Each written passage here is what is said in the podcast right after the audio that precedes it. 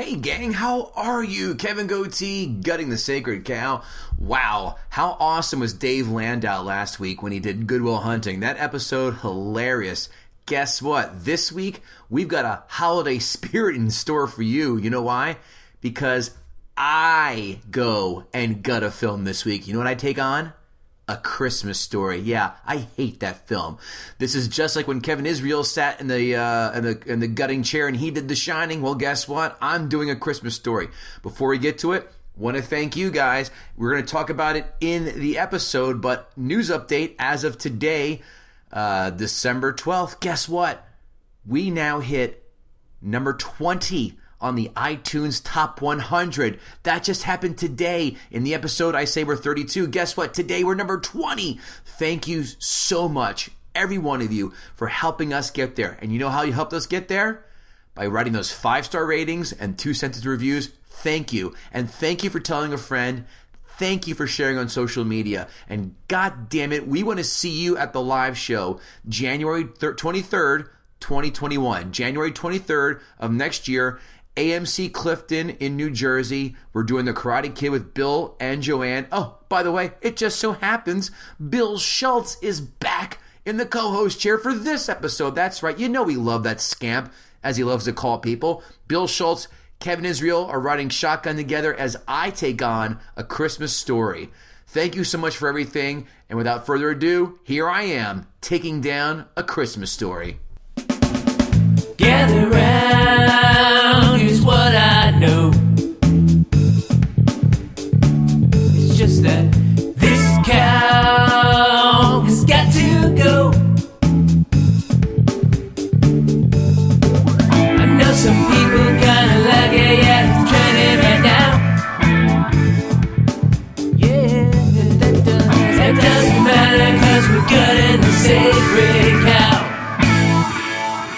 What is happening, fellow gutters? Welcome to another episode of Gutting the Sacred Cow. Now, you're probably thinking, that is not the silky smooth voice of Kevin Gootee. That sounds more like the rough hued timber of Kevin Israel. Well, you're right. Why am I talking to you to kick this off? This is a very special episode of Gutting the Sacred Cow for three reasons. One, it's our holiday episode. If you're watching, you know that because I'm wearing a ridiculous leopard skin Santa hat, the only kind of Santa hat I endorse. And yes, to get this out of the way for the entire episode, I'm Jewish and I'm cel- and I celebrate Christmas. So go fuck yourself. I'm not going to explain. it. Self Go- hater. go to my go to my Facebook page. Number two, we have a special co-host tonight. We have brought back for the 97th time. I think we have to put him on the payroll. One morning shows on Compound Media's own Bill Schultz. Welcome back, Bill. Wait, hold on, guys. Uh, again, I'm the carrot top of talking about movies. I'm not done with my. Uh... So wait, what what movie are we going to be talking about today? Well, let me. Bill, Uh, I can't Bill, see you. I can't see you. Hold on, hold on. All right, there we go. There we go. There we go. Oh my He God. doubled down on the props. Oh, Where I love you. Where did you find this? And the third reason. First of all, the hat is actually mine. I stole this from Compound Media. I don't think anybody does not believe. Are those, are those Gina Visconti's glasses? I, all I know is I have perfect vision and I can see perfectly with these glasses on, and they look a little like Ralphie. Although, again, I don't know what we're talking about today. Well, the third Worst- reason the worst this is it a is. very special episode is because this is another flip the script episode. This is another Freaky Friday episode, Shaggy DA, whatever you want to call it. Our own Yeah. captain of the USS Gutting the Sacred Cow has decided his movie to gut, and he has chosen a seasonal correct movie that has sent Bill Schultz into a tizzy, I would say. For the past week, I've listened to nothing but these two going back and forth on Oh. Twitter like two angry cats. Because Kevin Gootee has chosen the holiday classic, the beloved, the the the it's viewed, it's actually played at least twelve times on Christmas Day. The Christmas Story. I step away from host for one second and you fuck up already. It's a Christmas, A Christmas story. story. A Christmas story. Jesus. A It might as well be Right. the Christmas story. You Christmas story. hater of America. The Christmas story of retards. That's what it should be called. But this is our holiday episode. Yes. And for the holidays, if you're still trying to think of what should I get my loved one, what should I buy my best friend, my girlfriend, my fiance, my partner, you can always buy them tickets to our live show. Yes. It's still happening. January 23rd at the Clifton AMC. We are going to be reviewing Karate Kid with none other than the guy who was in front of us, Bill Schultz, and I apologize. Morning Show on Compound Media. What are you taking your pants off? I see a like a. Uh, No, I see. I'm trying to plug in the. Uh, I bet you're trying to plug Yeah. it in. I You're look. You look. plug it into that lamp. You look like an extra from the Lost Boys. In that in that shot of yours right Yeah, there. that, that weird headshot. Oh, I'll take that. That's that, that. That's a compliment. Sorry, the Uh, gay the gay yes, Lost we're Boys. I'm sorry. Karate Kid. This is my co-host's idea. Um, and I actually kind of like the Karate Kid, but I love the balls on her for doing Huge balls. yeah, and, gonna be- uh, and especially I'm- now. I got, Karate Kid is not without its flaws, gentlemen. Oh, So Oh. come on out to AMC January 23rd. If you go to guttingthesacredcow.com, you can still get tickets. It's going to sell out. We are socially distancing. The whole thing's going to be safe. It's a massive theater that we have very limited seating to ensure that everybody's safely distanced apart. Come out. AMC Theater, January 23rd in Clifton. Tickets on guttingthesacredcow.com. Don't miss out.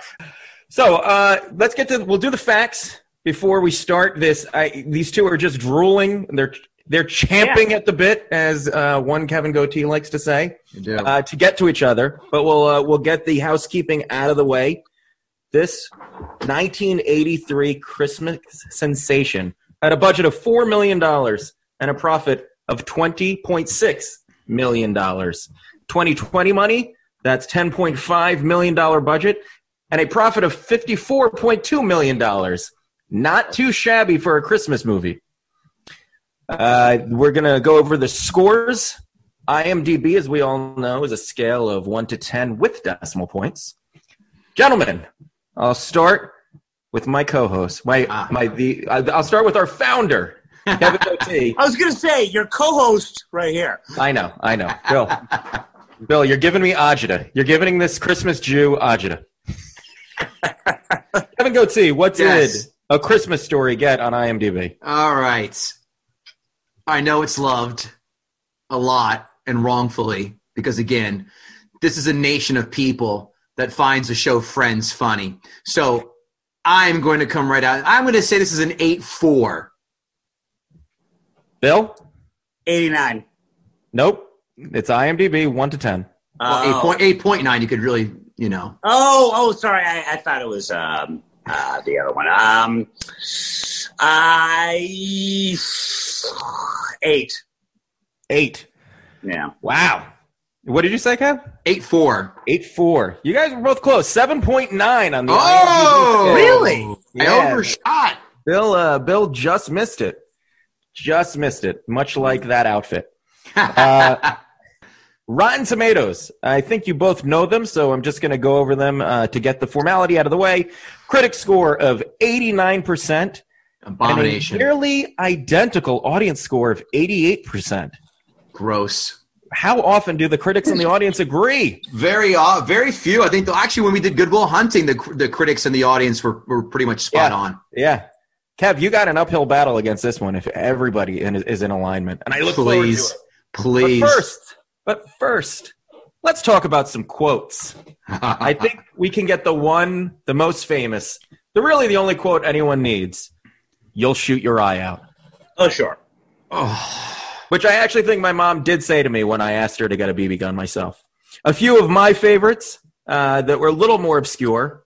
The soft glow of electric sex gleaming in the window. Great. I, I Great. love that line. Meatloaf, meatloaf. I hate meatloaf. I, I think I, s- I say that every time that I order meatloaf. And uh, and when I tell you to come, you better come. I say that to my wife almost every night. and she fakes accordingly. Bill, and you know what? It's fine with me. I wonder how she's going to react. I wonder how she's going to you with that Peg Bundy esque Santa hat on and no pants later on. Uh, she has a matching hat. Thank you very much. Meow. Yeah, boy. Okay, Actually, I, th- I think I think her is tiger striped. Oh, Bill, any outstanding quotes to you? Yes, and I think it really applies to uh, the world we live in right now. because that's how amazing. Listen to me, Gootee, you fucking asshole. That's how amazing this movie is. In in our world, you were either a bully, a toady, or one of the nameless ramble of victims. That's one. And then the other one is, and we all remember this when we were kids, when Christmas gifts mattered. Next to me, in the blackness, lay my oiled blue steel beauty. The greatest Christmas gift I would ever receive or ever received. And scene. You Boy, he go said a deep. quote, not a fucking soliloquy. Jesus Christ. He I don't understand what for soliloquy is. Kev, any uh, Nor any, fashion. any quotes for you? The epitome, and I will address this in my notes. This wine God. was abused by every fucking parent in the 80s as we were all growing up. And there are starving people in China. Yep. That's Not anymore, great. thanks to communism. Yes. That's it. That's all. I, no, please. The, the, the, the quotes, the, the, the, but besides they shoot your eye out, there's nothing memorable. Nothing memorable quote wise. What is wrong with you? I, I listen. Kevin, and I always say we love a guest with vitriol, and he is bringing a gallon of vitriol to pour all over Yeah. this. And I, Oh, I've got four more fucking oil drums of. I have four more of oil drums of vitriol for this piece of shit right here. But first, before we get before Yes. we unleash the hounds that I'm are already Kevin made Gootee, bad. We're gonna go five fun facts, and I'll bang through these quickly because he is he's Kev. You should see the look in his eye. Take your time, man. This is not a race. This is not He's a on marathon. fire. This, this is not a drive-through. Five fun facts. Five fun facts for you right now. It's time for five fun more facts.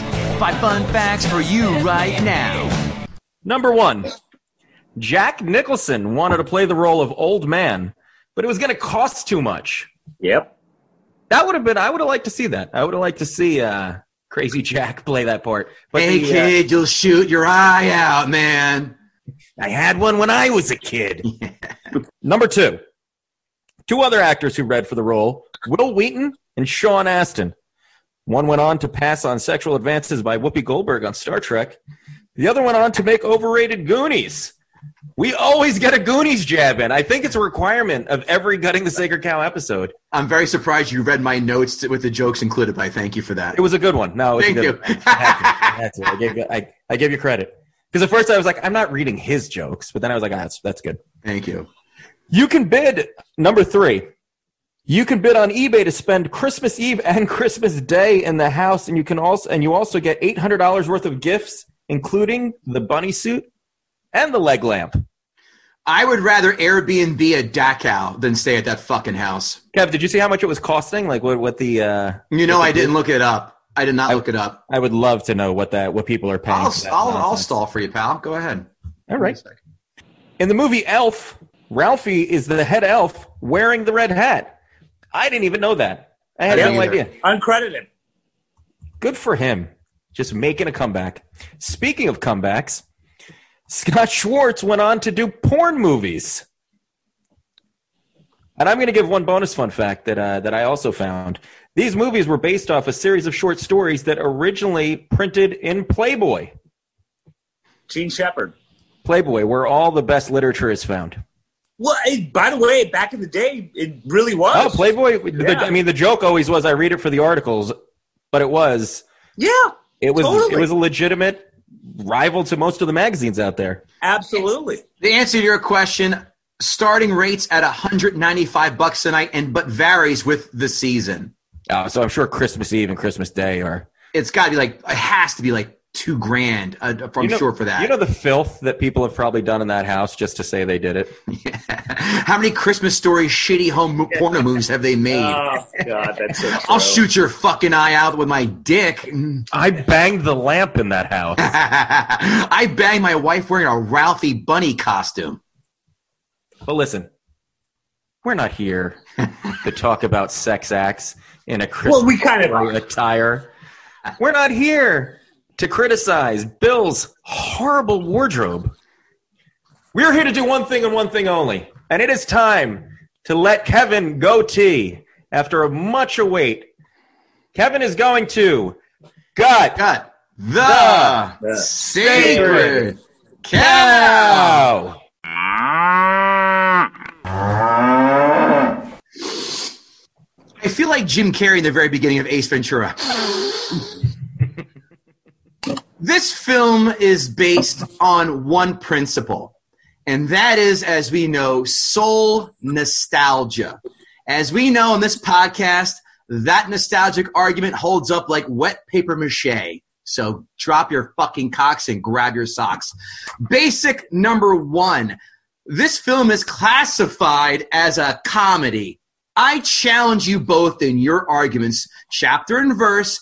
I want to know the exact moments you laughed during this film. Do you know how many times I laughed during this film? Spoiler alert, less than I did what rewatching Napoleon Dynamite. This film did not even have a smirk worthy scene. At least Napoleon Dynamite, I smirked once ago, eh. Not once, not ever. The dialogue in this film is beyond awful. The first scene where they're all having breakfast, no family speaks like that. It's like they're all speaking as strangers at an art gallery cocktail hour. There's no real connection in that family except later on with the mom and the Ralphie and the autistic son who has to make pig sounds 30 seconds longer than the scene should allow for. Hilarious. No, only for Yeah. mongoloid, only for mongoloids. Kev, you mean you've never said to your daughter, "Who's my little piggy"? no, she's my monkey butt, not my piggy. this film tries insanely hard to tap into the classic movies like Miracle on 34th Street or It's a Wonderful Life with its tone, but viciously misses the fucking target. Not even the bullseye, the target. You'll shoot your eye out is easily one of the 10 worst cliched quotes in movie history. It is like a comic bombing who tries to keep pounding in a catchphrase that he or she created, and it stinks. Not only does it fail to stick the landing on its initial approach, they try and shoehorn it in there more than an 80s commercial catchphrase. Where's the beef? Mikey likes it, and Calgon, Take Me Away, had more flavor and resonated more often than this oft repeated elementary stupidity. Next quote There are starving people in China is a line that was repeated way too many times in any kid of the 80s household. And my response to that line is now send all those kids bats from Wuhan. I understand they have a surplus now. By the way, you win the gutting just for bringing up Calgon. Thank you. All three of those from memory. Ralphie is dressed like a cowboy in a gay porno in his little fucking cutesy poo memory scene. The last time I checked, BB guns don't make the sound of gunshots, assholes. They make the same sound as Bill Schultz's queegs. Wait, I'm doing one right now. Hold, hold. You might want to edit this out. All right, just finished. Perfect. Sounded very brappy. It smells terrible. Cigarettes and Stella Artois don't help that either. Why is there dust floating around Bill's room? Oh, I'm on fire right now. This has the varnish of a shitty community college play or intro to TV 101 final project. The ongoing voiceover is beyond tedious. The Wonder Years had less voiceovers in it. And the voiceover sounded like a librarian reading a book to five year olds. It's way over the top and grandiose for such rudimentary occurrences. And then Ralphie brushed his teeth. And then he stuck the toothbrush handle in his butthole slowly as a smile crept over his face, realizing there was a lot more to life than a BB gun. The fucking flare is trash. The seven layers of clothing on his brother is an insanely hack premise. What ideas did they scrap, guys? Slipping on a banana peel, not paying attention while riding a bike into a parked car, or peeping through a window while a girl undresses? Did all three of those not make the cut in the Hack 101 shit show this film is?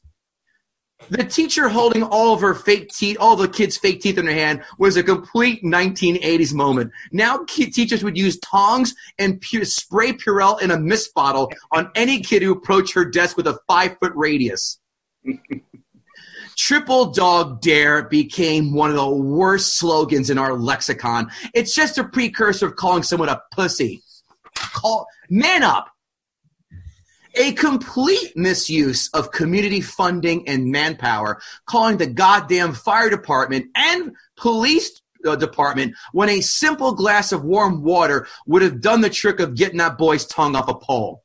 I I guess agree with that. I agree. I guess Karens existed back in the 50s as well, huh? If Flick is embarrassed to put his tongue on a pole, wait a few years when he gets asked to write on the chalkboard and sporting a massive boner while wearing corduroy pants. That that sounds personal, Kev. That happened to every one of us. I refuse to be the sole pillar of responsibility for that act. I was worried about the boner happening with the corduroys, but it, it absolutely happened. With And of course Yeah, it did. Of course. You know, I actually had to recently explain to my wife that that's a phenomenon. She's like, "Why does it happen?" I was like, "I don't know. It has a mind of its Yeah, own. Why do birds sing in the morning? It just is." Yeah, sometimes like it doesn't even need to be a gust of wind, especially at that age. No, when you're 12 or 13, shit. Yeah, it's got a mind of its own. All I had to do was see a half cleavage of my third grade teacher's tits. I go, oh! I gotta go to the bathroom. Yeah, if, if I got out of a pop quiz, I would pop a boner. Like it doesn't Heyo. have anything to do with a girl. Yeah. He has yellow eyes. Another quote. Because he has jaundice, you fucking idiot. They're poor. What do you expect? It's a good point. Thank you. you know these kids are grade A1 pussy queefs when they get bullied by someone who looks like the Shermanator from American Pie and wears a coonskin hat. That hat screams meth head cousin rapist. I've never seen that skinny of a dog's tail getting slammed in the door. How fake was that? Ugh. It was a tongue. It was not a tongue, it was his tail. It was the dog's tongue. It was not a tongue. That tongue. Okay, that's a fucking foot and a half long tongue. Then was it I Saint mean, Bernard? look at the Really? tape, tongue. Was it Yeah. the tongue? no. Yeah, it was a no. tongue. It was a dog's Google, tongue. Google image that while I continue my perfect I'm gonna, I gotta, I gotta look into that. Ralphie's brother must have grown up to become Louie Anderson, right? Fragile, another shitty fucking lame joke that often gets thrown into a conversation amongst dunces. I'm surprised that being in the Midwest, they didn't say that was Italian. People act like the leg lamp is the holy grail of movie props. This is beyond maddening. As I cued you right up there, Schultz. A leg is going to cause that much of a reaction. It's not a tit. It's not Sammy Davis Jr.'s glass eye. It's not a plaster of Paris cast of Milton Berle's anaconda-esque penis, okay? People who own one of these lamps have more than one bumper sticker on their car and laugh about it. I hate I you. see you. I I hate you. Here's some, and you're, you're, you're nodding because I'm right. The husband, the dad, is a grade A fucking asshole. The wife, What? yeah, that dad is a dick. The wife would have fucked the first mailman the minute her husband would have had have gone over to war. He brought, he was a piece of shit to her. The kids, he was useless. At the very end, he has one half a second, a moment of retribution because he gives him the fucking gun and all is forgiven. That guy was a, dad was a fucking dick. Even listening to radio episodes of Little Orphan Annie is more entertaining than this piece of shit film. Two more pages left. Wow. boys. Wow. If the writers of Napoleon Dynamite wrote a Christmas film, this would be it. The characters in this film have the charm of Fidel Castro. Any laughs at this point? We're about 55 minutes in this film. Any laughs yet? Nope. Thought so. Next quote. Wheeled and dealed like an Arab trader. Did I miss both men spitting into their hands and then shaking? By the way, such another, I hate this word too. I don't know why I had to use it. Such another Karen thing to do. Have a mom call another boy's mom to narc him out. Ugh. Because Donna Gootee got a few of those calls. I hate that. Totally, it so resonated with you. that As hit home, but I. I, yeah, my mother got a few of those calls. You know, your husband, your, your, your son said, she's like, yeah, I'm pretty sure. The fifth audible groan during this film uh, during the blind Ralphie scene, brought my wife out to ask, "How much longer will I be yelling at the TV?" I wish Ralphie's secret decoder message was sell yourself free. Pour, pour bleach into your old man's Ovaltine. Oh, The dad's a fucking. how fucking dare you? Ralphie throws punches like Andy Cohen, Ken Jeong, or Dame Judi, Judi Dench does. Dame Judi Dench could fucking win a fight. We mm. both know that. She's a prize Osteo- fighter. Osteoporotic 85 year old woman? I don't think so. I don't know, he but made, she's also kind made of a Marcus pug bleed. Okay, you ready for the only 15 second quasi redeemable moment in this film? Seeing Santa in the mall with the slide next to him. That's pretty fucking cool. I give that credit. That's Yeah, cool. great. That's cool. Not as cool as driving cars around the Overlook Hotel, or sorry, big wheels in the Overlook Hotel. No, no, which we still Have to we need to do make that happen. road trip. the whole dialogue with Santa and his helpers and Ralphie is blatantly over the top. No one accentuates their speech like that unless they're trying out for Shakespeare in the Park or an improv troupe. I love. What is wrong with you? Oh, I'm. Listen, baby, you're just mad because this is just. I'm sniping out every spot in your taint. It gets you so excited for this garbage cinema. I love how the mom has a fly swatter in her hand during Christmas morning because I guarantee that dickhead husband gave that to her as a present, which reminds me of the old Andrew Clay Dice joke, uh, Andrew uh, Dice Clay joke, where he goes, "I got my wife for Christmas. I got her a broom, you know, because last year." I got her the dustpan, and she looked at me like, "What the hell?" And I had to watch her for an entire year sweep stuff into her hand. So I got her the dustpan. That's a joke. It's a great joke. she has a fly swatter on Christmas. You know, any adult who uses the word "funnies" referring to comics has the tact of inte- and intelligence of a four-year-old trout. How many dogs have you known to break down doors and steal food off table? What's the next hacky premise? Don't slam the door. I have a souffle in the oven. Fuck you. and I hate canceling movies for things, but where are the SJWs when you need them? Calling them out for the Chinese singers deemed racist as propaganda? Is this ripe for canceling due to racism? No. It cancel it because it's insanely unfunny, viciously overrated, and shows how people have pedantic standards. There are plenty of good Christmas films. Christmas Vacation, uh, Christmas Carol, uh, Home Alone, all those have stood the test of time. Don't give me that you're dead inside Gootee argument. I gave you a bunch right there. This film did no one talked about it for until the last 15 to 20 years. How? I don't know. Somehow it found its way from the bottom of the $5 bin at a Best Buy. And I'm here to make sure this film goes the way of the DVD. Extinct. One out of 10. Fuck this movie. Wow. Wow. Wow. I, I'm afraid to get too close to my computer screen because there's fire shooting out of it. You That is brought the scor- no- I just, I just Mortal Kombat Scorpion where he takes his hat up and just blows fire on you you. know that you know that scene in the Predator where they all start just shooting into the jungle Mhm. and then and they don't stop until the Gatling gun is empty and then you just watch the jungle fall down. That's what just happened. That is what just happened. Would I The listen? Gatling gun is spinning and smoking and he's still pulling the trigger and it's just going Listen, if I didn't do that on my own show, I'd be a fucking fraud. So yeah, I came loaded for bear. No, I listen. Nothing but respect. That's how for all future guests. If you're going to come up, that's how you got the sacred cow. Boom. But I have nothing he? but I have Did he? nothing but respect for Bill Schultz and Really? his, That's what you call that?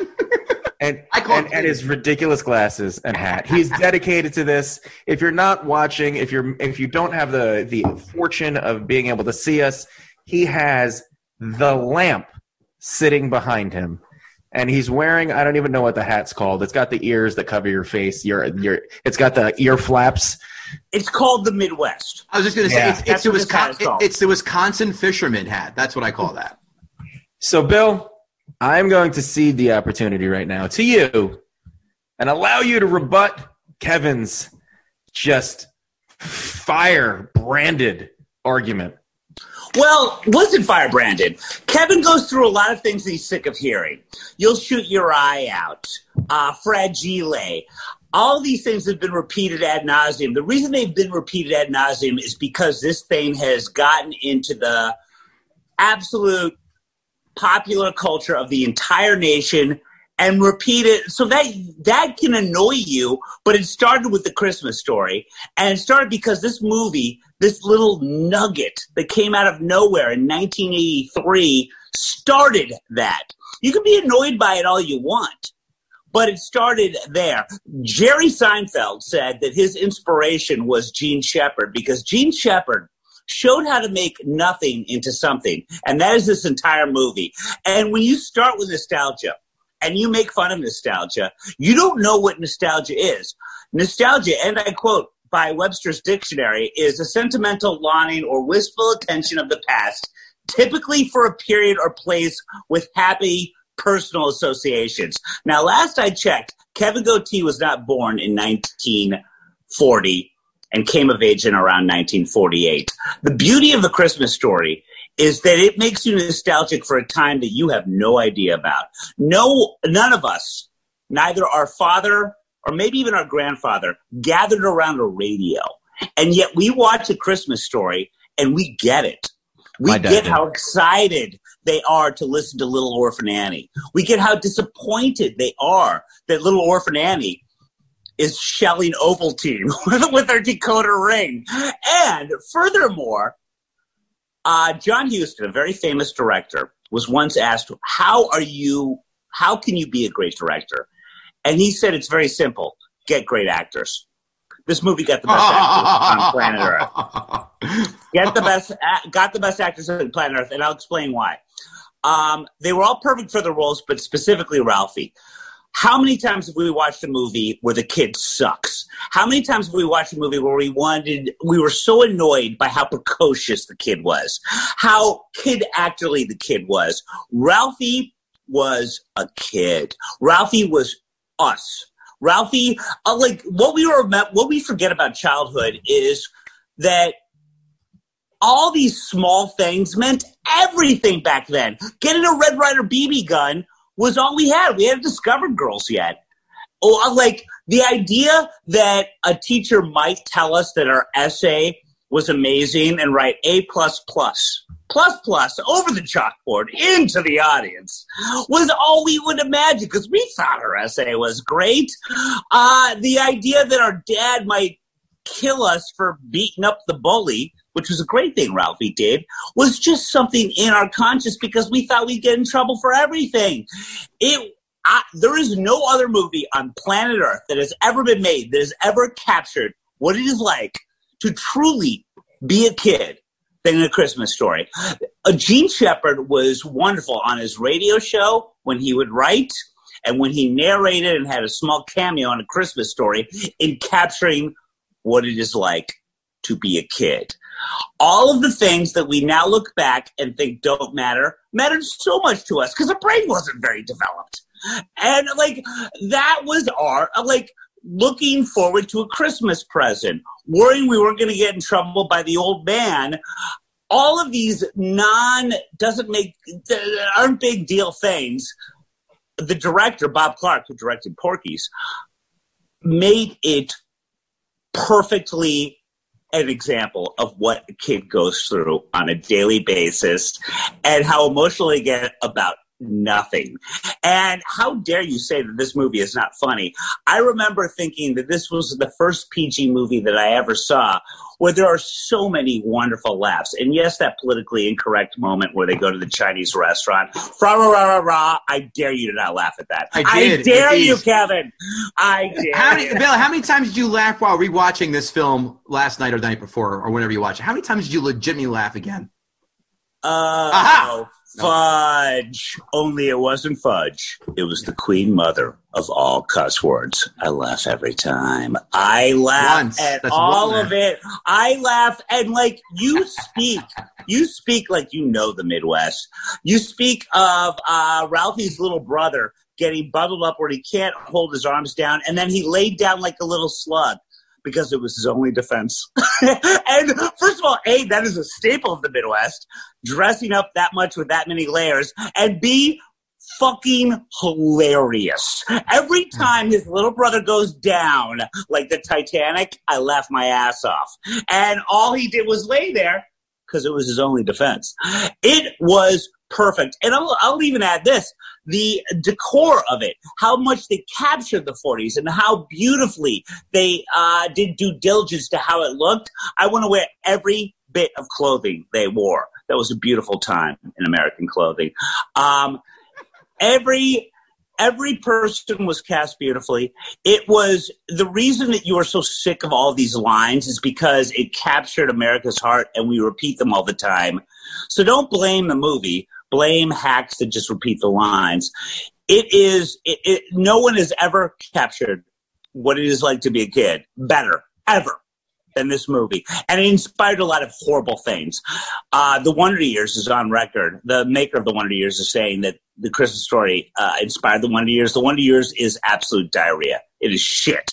I hate The Wonder Years. Ooh, Yeah. is- Oh yeah. Um, and I, I, I'm the same age as Drew Barrymore, and I remember watching E.T. in the theaters and thinking, ugh, Oh, she is, she's I trying to be so cute, and she's the same age as me, and we're much more cerebral this age than Drew Barrymore is doing. But Peter Billingsley captured that age perfectly. He didn't try to be too cute. He didn't try to be too precocious. He was a kid. He was an accurate, accurate, worried about these things, overreacted about other things kid. He was the perfect, most perfectly cast child actor in the history of child actors. And Kevin Gootee, you're an awful human being. And A Christmas Story is a wonderful movie, and your eyes are yellow.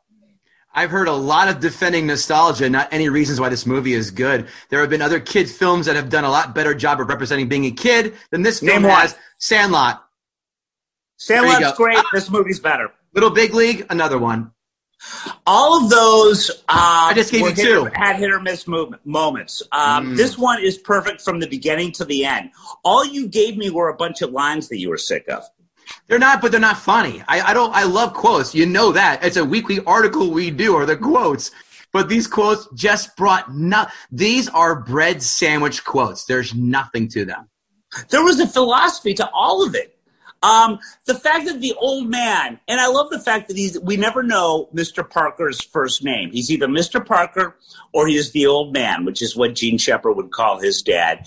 He didn't have a lot. You know, he had to deal with the, he had to deal with the furnace. He had to deal with his wife and he had to deal with his two weirdo kids. But he got that major award for some crossword puzzle he did, right? And he's so proud of that and, his wife hates it so much and he wants to display it and she of course we'll never know for sure but she destroyed it. And that was his everything. And then he lost that and he just couldn't do anything but just ball it up inside. It, it is i saw my dad in that. I, I like think a lot of americans saw their entire family in that and it's wonderful. You don't have to think the movie is funny to know that it's beautiful wonderfully cast, perfect movie by a great writer, Jean Shepherd, who made a lot of money through that, and he could leave radio after it. But He should have. it is a wonderful movie, and uh, you have not convinced me on anything. That's not true. Well, I'm curious to see what my co-host has to say. Well, first, Bill, Yeah, let's- I'm- let's I'm- give, I'm it a, curious. give it a score. Oh, that's right. score. One to ten. What do you give it, Bill? Oh, it's an absolute dead solid ten. What? There's nothing. There's Uh, nothing wrong with ten? What? Nothing wrong. Wow, I don't Nothing even want to play. I don't want to. Fucking ludicrous. Perfect. Ten. I don't if wanna- this is a ten, wow. what is Shawshank? Perfect. What is Shawshank It is Redemption? What is. Star Wars? What is fucking The Matrix? What? Goodfellas. Star Wars What- is a, Star Wars is an eight at best. What? Empire Strikes Wait. Back is ten. Wait, Bill. Caddyshack. You're gonna tell me that? em- Okay. You're gonna tell me. Caddyshack- You take Okay, Caddyshack's a well, ten. uh, Caddyshack's a ten. Okay. You're gonna tell me this is as good and as funny or whatever as the Christmas story. Well, we're talking funny. No, I'm just saying it's a ten as a, is in it's a perfect movie. Oh, for fuck's sakes. Yeah. Oh, it's a, it's a This is a perfect, this is a perfect movie. matching. Your Merry Honor, I strike listener. I strike the co-host to have his record stri- stricken from the record They based strike on his again. credibility. They strike again. On grounds of insanity, I Oh. would like to say. It is beautiful. It is a perfect movie. Yes. Bill's the type of guy Yes. to go represent himself in court. All right, let me give let me give Am my I that fool? Am I that fool? Before you do, Kevin, don't forget to talk about our cool shirts that you have on and I have right here. Yes, It's a good guys, don't shirt. forget to go right. to our merch store at guttingthesacredcow.com where you can get shirts, hats, mugs.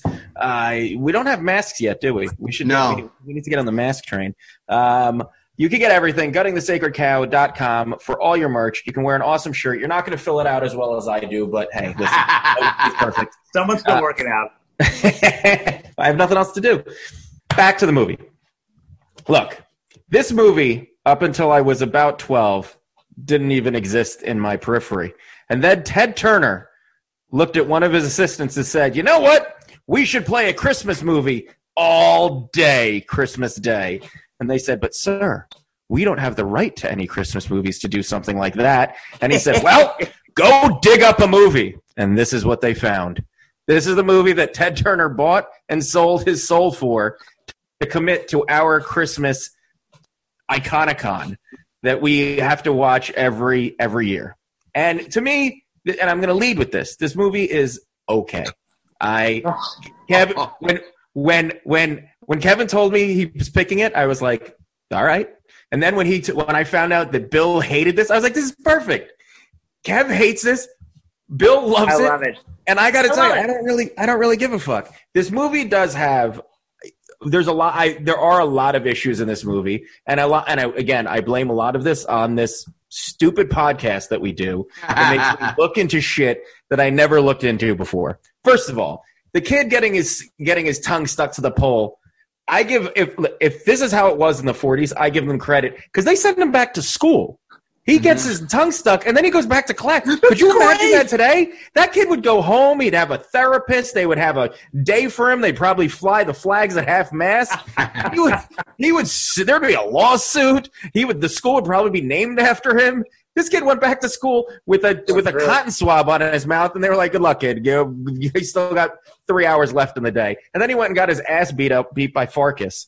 Speaking of Farkus, if you dress your kid in a leather jacket at the age of 11, you are setting him up to be a hoodlum, and those parents knew exactly what they were doing. or, Ita- kid- or Italian. a hoodlum. So Hilarious. the, that parent dressed that kid and was like, "Yep, he's going to go rob a liquor store someday." And they were right. Which, by the way, the actor who played Farkus and Scott, and I think his name was Scott Farkus, right? Uh, one of the one of the ugliest kids. They did a really good job with the braces and everything. Which I actually think he probably had the braces. He actually grew up into to be a good looking guy who's actually Oh, yeah. in a number of movies. Uh, but don't put your kids in leather jackets. That's all I'm saying. Indiana in the 40s looks exactly as horrible as I would imagine Indiana in the 40s and Indiana in the 20s. Now, yeah. I have, I have no desire to be there, and I have no. De- Every movie you ever watch that's more than like 20 years old makes you go, I'm so glad I live today. Because Yes. everything in the past looks like shit. All those people looked like they were still kind of dirty. They were all wearing wool, like a lot of wool. I feel Yeah. like they were always itchy and smelly. And it just, it. I know that it was supposed to make you go, oh, a simpler time. And I just thought it was like a dirty, smelly time. And it, the, the whole Your thing was so- nipples were chafing just looking at the wool. That's Yes, what you're saying. exactly. Yeah, too much wool. The pa- the guys were always in slacks. Like they always wear slacks. Like I got to go get some more slacks to wear around the house. God, ah, you know. They're very dressed up or just hanging out at, how, at their home. Way too Yes, I feel like I feel like normal. Normal casual didn't come into like the 60s and the 70s. yeah. People were finally like, "Oh, we don't always have to wear three-piece suits just to go Yeah. fix the furnace." Or go to a baseball game. Like, yeah, people wearing three piece suits in like the bleachers at like yeah, Ebbets Field. Yeah. Bill said something that I found extremely interesting. I have, n- and I don't know that it's true. I don't know, think they ever said what he won that lamp for. He just kept saying. Oh, I'm assuming because he like uh, like uh, that. That is the thing online. This is what a dork I am. Uh, that they, the the assumption online is that it was through crosswords. Uh, yeah, and Is which is a very dad thing. Because I, I always, I thought much like his name, it was just supposed to be one of those kind of general, Yeah. like he won something for something, and he just kept saying Brain power. What's that? Yeah, that's what I yeah. Oh, Brain right. power. He tells Right. You wouldn't understand, little lady. they, him, the, Ralphie's sitting and fantasizing about his teacher turning into, you know, with the A plus plus. Great. Kids sure fantasize differently about their f- teachers than they do today. Sure. They're like, that teacher is probably going to go down on me, and today they do, which is uh, what I really think is an improvement in uh, the education system. They're also boy. they're also way hotter teachers than they are when we had them. That's for damn sure. Yes. Oh God, yes. I hate the little brother more than I hate Farkus. If I was going to beat up anybody, I would have beat up the little brother before I beat it up for. I like. I get Farkus probably comes from an alcoholic father who beats him and puts him in a leather jacket. That kid was just dumb and annoying, and he should have got the shit beat out of him. yep. Well, let me ask you this: Do you guys both have uh, younger siblings? Yes. No, You do. Uh, yeah, Kev. You Kev, you have a sister, right? I have um uh, yeah, I have a younger brother and a younger sister. I'm the oldest. Okay, well then the younger brother part. Uh, the thing that uh, resonates with me with the younger brother in a Christmas story, very briefly, is when after Ralphie gets into a fight with Scott Farkus, and the little brother hides underneath the the, the kitchen cabinet because he's worried Dad's going to kill Ralphie, and that was that reminded me of my little brother. Like my little brother hated me, but like if I was going to get in big trouble, he had my back and he was really worried about me. And like, I love that. Like, that was, and also it was very accurate. You know, I mean, that is the bratty, annoying little brother. the best thing that little back. kid said was, "Daddy's going to kill Ralphie." Yes, that's it. That was yeah. that was that was And- the best moment that kid had in the entire movie. yeah. But like, that is every little brother, man. That is it. Today, if you made a kid deep throat a brick of soap, they'd call DYFS on you. Oh, how did I miss that? Uh, One hundred percent. Nicely done. Nicely done. Yeah. And then this little piece of shit goes on to blame the Jewish kid for saying fuck. He has one Jew friend, and he's like, you know what? The Jew did it. Call him up. His mom will kick the shit out of him. And he's right, because you know what? My mom got that same call, and she beat the shit out of me. Ralphie should be punched in the dick. That unloyal. This is the most unloyal group of friends that have ever been assembled. They make the kid stick his tongue to the pole. They rat out on him for saying fuck, and then they abandon him as soon as Farkus shows up. They are the worst friends in the world. I hope Yeah, Ralphie went on and actually found out what friendship means because this movie didn't Kid, teach a a piece of goddamn shit. thing. They're the Avengers of pussydom, and not in a good way. I got to tell you, sitting around and watching, listening to the radio seems as horrible as sitting around and listening to the radio. I would rather drink seven gallons of Ovaltine than have to sit and listen to a radio for entertainment. Right. I never That's what they did. That's what they, They never did. got Like they, they actually looked at it. Yeah, right. They looked at it because there was just nothing else to look at. I never got an Orphan Annie decoder ring, but I did once get a 19900 number that was supposed to get me a free G.I. Joe action figure, but instead it got me a long list of pornographic phone numbers, which I got to tell you was a hell of a lot better than a free refrigerator Yeah. Perry doll. Yeah. Should I get roadblock or a boner? Because knowing is half the battle. the slide, the Santa display slide. What what store in what mall ever had that elaborate of a Santa Claus display? In fact, none because they s- built that specifically for the store, and then the store was like, you know what, we're going to keep this thing, and they actually kept it up for about four or five years. Is that true? Yeah. Oh wow! That, oh, Yeah. that- I love that. This movie led to thousands of obnoxious bros decorating their man caves with those lamps. There was, an, there was an entire cottage industry built around horny fish netted lamp legs, which is just the most bat shitty product to ever make. And yes, Bill Schultz has one sitting behind. Is that the It- full size? Is that the actual size? Oh, it's it's movie scale. It is movie scale, Kevin Israel. Yeah, all Uh, these. yeah. You're, you're Oh, so look, right. Look. Yeah, you can see the fishnet stockings. I can pull them right here. Yeah. Oh, it, it's the Imagine real if it deal. fell, fell and broke. That would just be. By the way, my little brother, who would cry whenever my dad would get mad at me, got me this. so that was a present right there. by the way, every every man who every guy who owns that lamp bought it from a garage sale where the wife goes, "Throw that fucking thing out right now, or this is the end of this marriage," and they kowtowed. And I do how- have to say though, watching the watching Ralphie run his hand up that leg was definitely something I would have done as a kid. Oh Without yeah. a doubt. And then That's the leg point. even the leg even has the little undercut for the ass, and I kind of respected that level of workmanship. Like that, they I really put the having it. time into the into the the shape of that leg. And uh, and as a little eleven year old horny kid, I would have felt it up. Yeah, they they censored that. I don't have the ass part. Yeah, I don't have that. Leaving a kid in line by himself to wait for Santa on that long line would get DYFS called on you. But in the eighties, but in the eighties, that was the norm because I did the same shit with my. Oh, sure. my, my but brother. sister. today, Yeah. could you imagine just leaving a kid and being like, "Good luck," especially that young? What was it, eight? I came this close to leaving my daughter in the car with the windows cracked. But I just was going to go run into fucking 7-Eleven and get something, and I can only imagine four You fucking uh, four people with fast. the, with the cell phone outside videoing my car as they walk out with just fucking gum or whatever it was. I go, okay, I unstrap my daughter from the car seat, bring her in. Go, fucking pain in Well, the you ass. guys are missing the one thing that ties us in with the 40s. We are the last generation that had realistic, so realistic toy guns where we could have robbed a bank with our toy guns. Oh, I Literally, we could have robbed a bank, and Ralphie had that. right towards the end of probably Kevin and my childhood was when they made them put the orange or red, red cap, yeah. Yep. thing at the end, Yeah. so you knew it wasn't real. Oh yeah, Speaking of cell phones, Kev, yeah. stand, watching somebody stand in that long of a line without a cell phone gives me anxiety. I would have no idea what to do myself. I just had to stand in line and wait. That little kid with the glasses, who was clearly supposed to be retarded, would have gotten punched in the face. Yes. Hmm. If you gave a kid a gun for Christmas, they would call DYFS on you. Yeah. She But- gave him a giant blue ball for Christmas, and that was not lost on me. I never thought about that.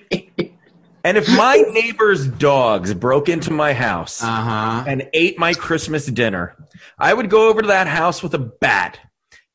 And I love dogs. I would break each of those dogs' legs, and then I would take their Christmas dinner and I would eat it in front of them. The fact that they were just like, well, we're going to dinner is complete horseshit. I would have Mm. called my lawyer. I would have called the police, but that would have been after I took a bat to the entire family because that's horseshit. And that scene always drove me crazy. And how did they not put a lock on the door that could have kept the dogs out if they know that that was a recurring problem? That's fucking batshit crazy. Yeah. I love that you guys are applying um, logic to a movie.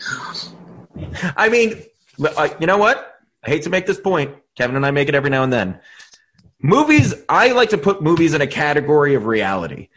You have your movies that are complete fantasy, fiction, out of Marvel, Avengers. Then you have the movies that exist in pure, absolute reality, or 100% reality. This movie is about two inches away from pure, absolute reality.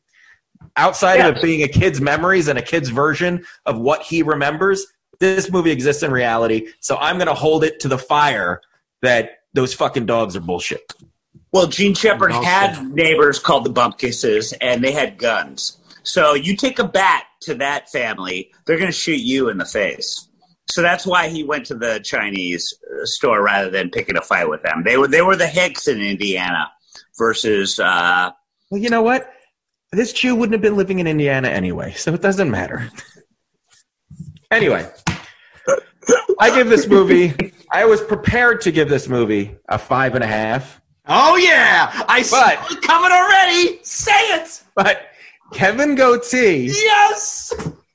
he brought me down. He brought it down. He, Kevin. you're killing me. I'm s- I, Bill. I love you, but he did it. He, I, I, this movie's a five. This movie is just meh for me. It's literally just meh. Every, you know, once in a while when it's on, I'll stop on a scene. And here's, here's actually my biggest problem with the movie. And I, I could have ignored all of my notes. My biggest problem with the movie is there's no plot. There's no Ah. real plot in this movie. That's what's great about it. No, it's not. That's not a movie. This is a series of SNL skits jammed together about one character. It's like if you took all of the Pat skits and put them together and was like, "That's a great movie." It's not. did- By the way, there was a make movie. they- I know because they did make a Pat movie. It failed. Yeah. miserably. This, I mean, this this is a bunch of this is a bunch of cute, nostalgic scenes jammed together without any real coherent plot other than this kid wanted to get a gun. That's literally Yeah. what this was. Wa- That's watch, why it's beautiful. uh, watch me take the tits right out of Bill Schultz. Hey, Kevin, does this pass the remote test? No. It does not. And I love, and listen, this Jew loves Christmas movies. Yeah. Kevin said it. C- Christmas Carol is not only my favorite movie, it's my favorite story of all time. I love the Christmas Carol. I love every iteration of it. I love Scrooged. I just think it's a perfect story. It's so well told. It's such a great evolution of a character, and it has a plot.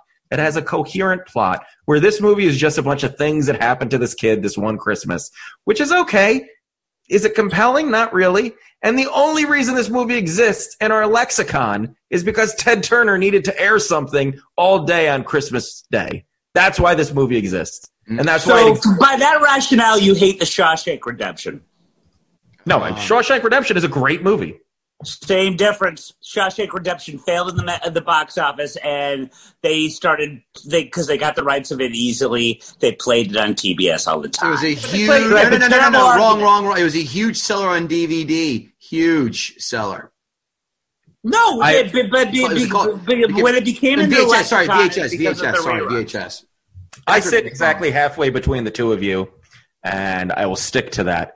Kevin brought me down. I was gonna I was gonna give it one one you, half point more towards the all right, but no, Kevin Kevin I hate you both. evisceration. Let's see what some other people had to say Oh, about God. this fine movie. Hold on, one se- hold on, hold on, hold on one second. I'm just gonna. The difference between this and Shawshank Redemption would be the fact that Shawshank Redemption had 21 wins and 43 nominations. Let's just pause. Yeah, I'm not even gonna. I, I'm not even gonna entertain that. All right, Bill. I had a think- okay, just checking, just checking. Okay. Critics. five-star Godfather. Three was nominated for Best Picture. Not like that. Critics. Five star reviews. Five star reviews. Five star reviews by critics.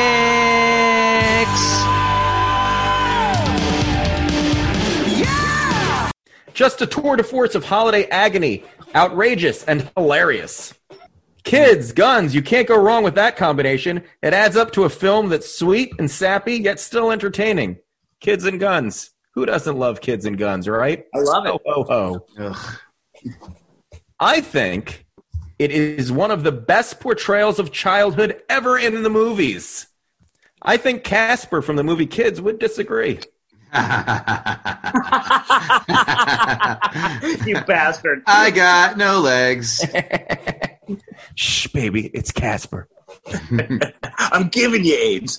Delightfully entertaining and wryly amusing narration to keep the adults in the audience smirking, and the kids in the audience going, Why is that lamp making me feel funny in my pants? Critics one star reviews. Critics one star reviews. Critics one star reviews.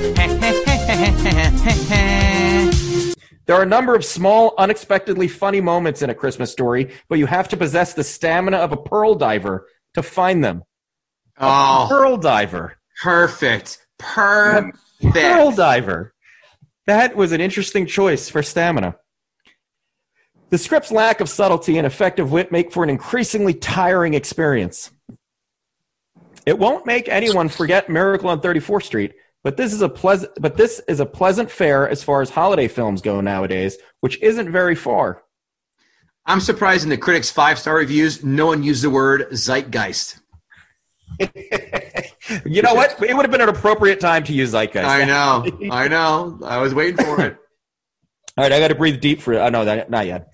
It won't make anyone forget Miracle on 34. Oh, no, that's right. I did that one already. Mhm. This one I got to breathe deep for. This is a long one, and I think it's one sentence. A very creepy holiday movie as a kid growing up, even owning the leg lamp from this movie. I can say I hate this movie, and it ruins the holidays for me. I will say the father in the movie was great and probably can rel- can related to anyone anyone's dad. What I find creepy in this movie is the narrator voice. Hearing the voice every Christmas over and over, dramatically explaining his most memorable Christmas is terrible, as well as the creepy Santa Claus, his elf, and the little midget bully that until now I realize is was really a kid. This is a huge cult following, and that makes me wonder in the voice of Kenan Thompson, why? I have no idea what he said. I don't know. The Kenan, is that a good good burger joke that I missed on? or I, I don't know. I don't know if there was a SNL skit where he always just said why. I actually Googled it and I couldn't find it. No. Yeah, I don't know that one either. This is as symbolic to Christmas as National Lampoon. Of uh, sorry, Amazon five star reviews. Amazon five star reviews. It's time for Amazon five star reviews. Five star reviews. This is as symbolic to Christmas as National Lampoon's Christmas Vacation. While it's 35 years old, it holds up. Sure, the kid is kid Randy whines a lot. You could weaponize that kid, sonic frequency. But the family scenes in this film were written by a man who just wasn't passionate about capturing the magic of the holiday season from a child's perspective. He was passionate about storytelling. The writer was writer was the narrator of the film, and then looking at his career, it definitely shows. If you've never watched this, you'll laugh, you'll cry, and in the end, you'll be happy. Isn't that what Christmas is all about? I love the the kid's voice could be weaponized as a sonic uh, whatever. That was that was spot on. I just You have yellow eyes. I respect the amount of work that guy put into that. Yeah. As opposed to this guy, the sets, the costumes, etc., are all perfect. Yes. These low expectation having motherfuckers, I tell you. The storyline is simply adorable and enjoyable for children and adults alike, but you don't have to be a Christian to appreciate it and enjoy it as well. But if you're a dirty Jew, you should stick to your own. yeah. Go watch Eight Days of Hanukkah or whatever that Adam Sandler film Crazy was. Crazy Nights. That's it. Eight Crazy Nights. Thank you. Crazy nights.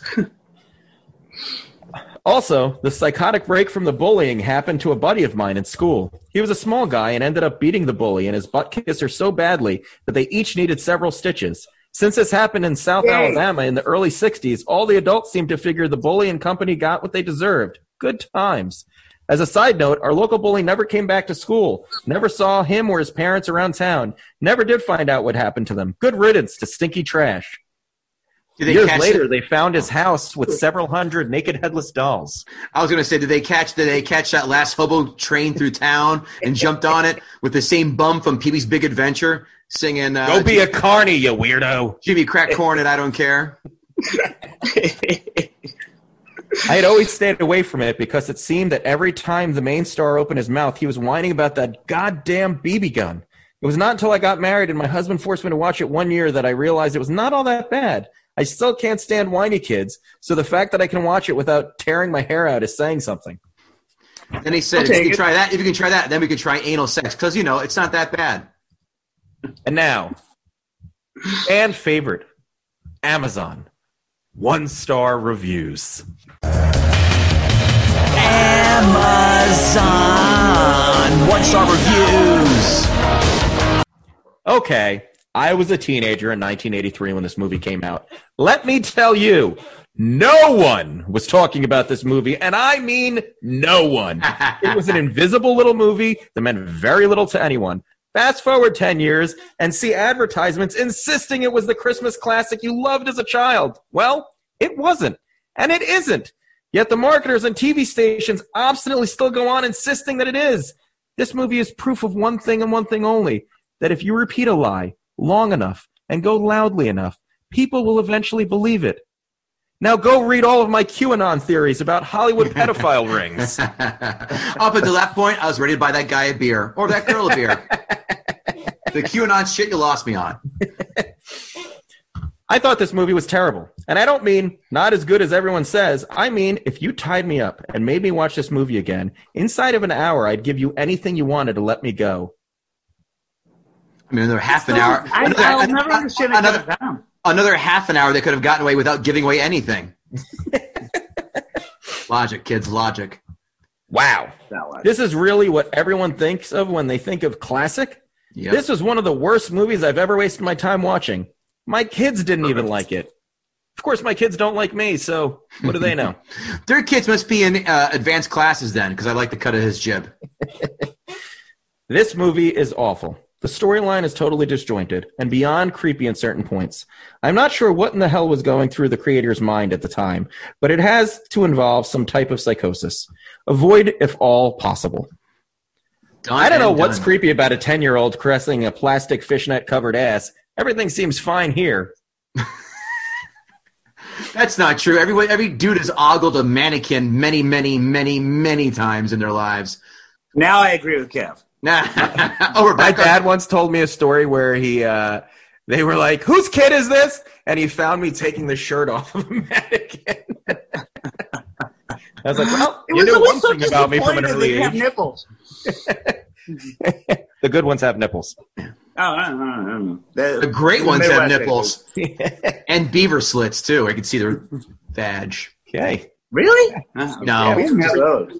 You know, for that camel toe modeling that we all. Bill, you don't visit enough adult bookstores. It sounds like. I don't. Bill, you don't. need to you need to take the pants off of more mannequins. Is what this really comes down to.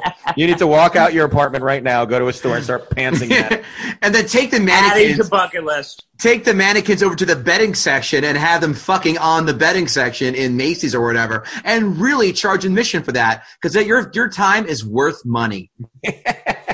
or at least take the pants mannequins over the first associate you can find and go, "Where are the lips? I was told there'd be lips." I laughed twice, but cringed the entire time I watched this boring movie. Sorry, this one was lost on me. Hmm. Back to the mannequins. How many times would, would someone take a mannequin to a store associate and go, "All right, how much to take it into the dressing room for half an hour?" Kind of Kill Bill. Remember, no punching. All right. I hate you. I Just you. like the foul You know, language. like every time I hear mannequins, I always remember the footage of um, Neverland right after Michael Jackson died, and the things that they would unload from his mansion was just boy mannequin, mannequin after boy mannequin that Michael Jackson collected. Michael Jackson, his there. entire home was filled with boy mannequins in various states of undress, and that's all I associate with mannequins right now. And I can tell Gootee's getting a hard on right now. No, someone texted me. Sorry. Dislike the foul language for a movie with PG rating. Foul Version is cleaned up, and Amazon made no reference to this movie. Not edited for TV when purchased. Do you want to say it or do I have to say it? Go for it, Kev. Oh my! Oh, we really are switching places. I enjoy this. Clutching I of the to say, pearl. There is had no cursing in this film. There's zero cursing in this. Well, actually, no, no, no. And That it's was a lot. I had a note about this. They're very inconsistent. So the father mumbles his way through most of the movie, Yeah. just going ratchet, fratchet, bringle, brangle, dangle. But then at sometimes they do say because Ralphie said "son of a bitch," Yes. but then they bleeped out "fuck" to say fudge for whatever reason. No, they never said fuck. No, No, they I never said Fuck. fuck. They didn't Yeah. bleep it out. They they have him say fudge Yeah, instead of fuck. only fuck. it wasn't fudge. Yeah. And then that's- and then but then the father at some point says uh, says son of a bitch at some at some when he Yeah. one of his little tirades. Bitch is not Very cursing. That's on oh, they network say ass a lot. What's that? They say ass a lot. Yeah. Yeah. Not curse. That's on network TV. That's not cursing. no, I, I'm just Uh, saying the time it they was. chose to they chose to creatively edit at certain words when they did allow it. In, I don't know. It just it, No, no. I want to know this woman's gripe because they didn't actually. If they said bitch or ass, that's not correct. If they said shit or fuck, okay, fine, I'll acquiesce. But they didn't. At least I don't remember that. I don't know if you guys do, but I sure have this clay, this, this lady was counting her rosary while she was watching this. Yeah. sure. Damn is a curse word to her. Let's do the sign of the cross while we talk about this. Final Amazon one star review. Oh, the best one. Personal preference. Can't stand this movie. Yeah. Horrible language for a kids for a kids show. That fucking And some pretty sucks. inappropriate scenes with the whole leg lamp. Don't know how this became a Christmas classic. The whole leg lamp. But I'm gonna go jerk off with sandpaper. Wait, wait, wait till she. I don't her- think that was part of the review. So, uh, so this leaves us at an, at an odd impasse because normally at this time, Kev would ask me if the guest gutted the sacred cow, and now I would have to ask So, Bill. Kevin Israel, I'm Kev. asking you: Has the guest gutted the sacred cow? Yeah, Kev gutted it. Ow! And you know what? I! I- listen, I know there's going to be. I feel like there might be some listeners who say there's favoritism because Kevin and I are Yes. partners in this. Yes. But I got to tell you, I didn't think he was going to pull it off because I watched it last night and I was like, "Ah, it's not that like it doesn't. It just didn't offend me one way or another. Like it was fine. I, you know, there were parts where I smiled. It was it was okay. But he no, he made he he you tore that motherfucker apart. Like the well, dog, Kevin, like the in my dogs world, that either a turkey. bully or toady. well, Toady, give me your fucking lunch money then. When I say come, you better come. Yeah, you, you like my leather jacket, Bill? And and your flat cap, looking like a kid midget. yeah. Well, listen, Bill, where can we find your beautiful face? Oh, thank you, brother. Uh, we are on compoundmedia.com Monday through Thursday, uh, 10 to 11. Uh, it's like eight, buck, eight, eight bucks a month to subscribe. I got to look that up again. Um, you can't afford not to. Uh, a lot of great content there, mostly ours. And uh, with regards to the Gutting the Sacred Cow um, live episode, as much as you might have been disgusted by me and my arguments today, know this Joanne Osachinsky is really hot. So come for that. There you go. That's fair. That's I'll co fair. I'll co I'll co-sign on that. That's Yeah. fair. She may or may not be dressed up as Ralph Macchio, so that might either help or hurt your boner. No, it's gonna help Um, my boner because I'm wearing a Johnny Lawrence gi and my boner will be sticking right out. I can't wait. I'll be sitting on the other side of the table. Taking Don't give care his boner that much credit. Yeah. I'm average, guy. I'm average. No, no, no big dick energy here. Average. It's He's a grower, not a shower. it's a nice curve, but yeah. Kev, where can we uh, where can we find you at? You can find me right next to you, buddy, at the live show, Gutting the Sacred Cow live show, as the aforementioned Bill Schultz and Kevin Israel. Myself will be there January 23rd. Get your tickets, 25 bucks, get you in the door. If COVID cancels it, don't worry, you get your money back. So it's a win-win. Check out our website every single day for more articles, guttingthesacredcow.com. And if you have not yet done so, please, for the love of Christ, find and find time, just two seconds, to give us a five star rating, two sentence review on iTunes. That would make us and help us a lot more. And guess what? Because of you folks, let's thank you again. You, that's right, you people got us to number 32 on the iTunes top 100 film reviews recently. All right. Ain't that some shit, right? That's awesome. Yeah. Let's uh, let's read one of our new uh, reviews uh, from Newark Knight. An absolute, pre- pl- excuse me, an absolute pleasure. I've heard both hosts pop up on numerous podcasts and radio shows over the years. I guess he's going over the woods and through the hills to grandmother's house. We go. And now I finally got to listen to this podcast. I started from the beginning and it was well worth it. These guys have improved over time and gotten so much better. Can't wait for more. One other review I thought that was great. Gutting the Sacred Cow cured me from the coronavirus and saved me from a potentially disastrous Tinder date. I do, however, have bruised ribs from all the laughter caused by Kevin too. That's Kevin squared because, you know, there's two of them. That's the kind of a hilarity that gets you posted on our social media and all that good stuff with your cutesy poo fun reviews. Kevin, That second review was from Anthony Fauci. I can't wait for that live show. That is going to be fun. Be And, blast. I can't wait either. I hope it happens. Let screw you, pandemic.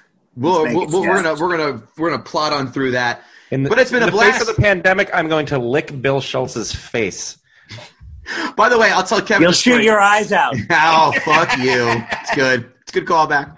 When right in the beginning of the pandemic, Bill, when was this? Like uh, March, February? March, yeah. Where we were we were both like, "Fuck this COVID shit," and we both licked our thumbs and held them. We in were the air. looking at everything in Yeah, the studio, yeah. like dickheads. Yeah. yeah. like, like, put our thumbs in there. Go, yeah, come get me COVID. Well, apparently that shit has wheels. Ugh, God. That's staying power. And here we are, kids. okay.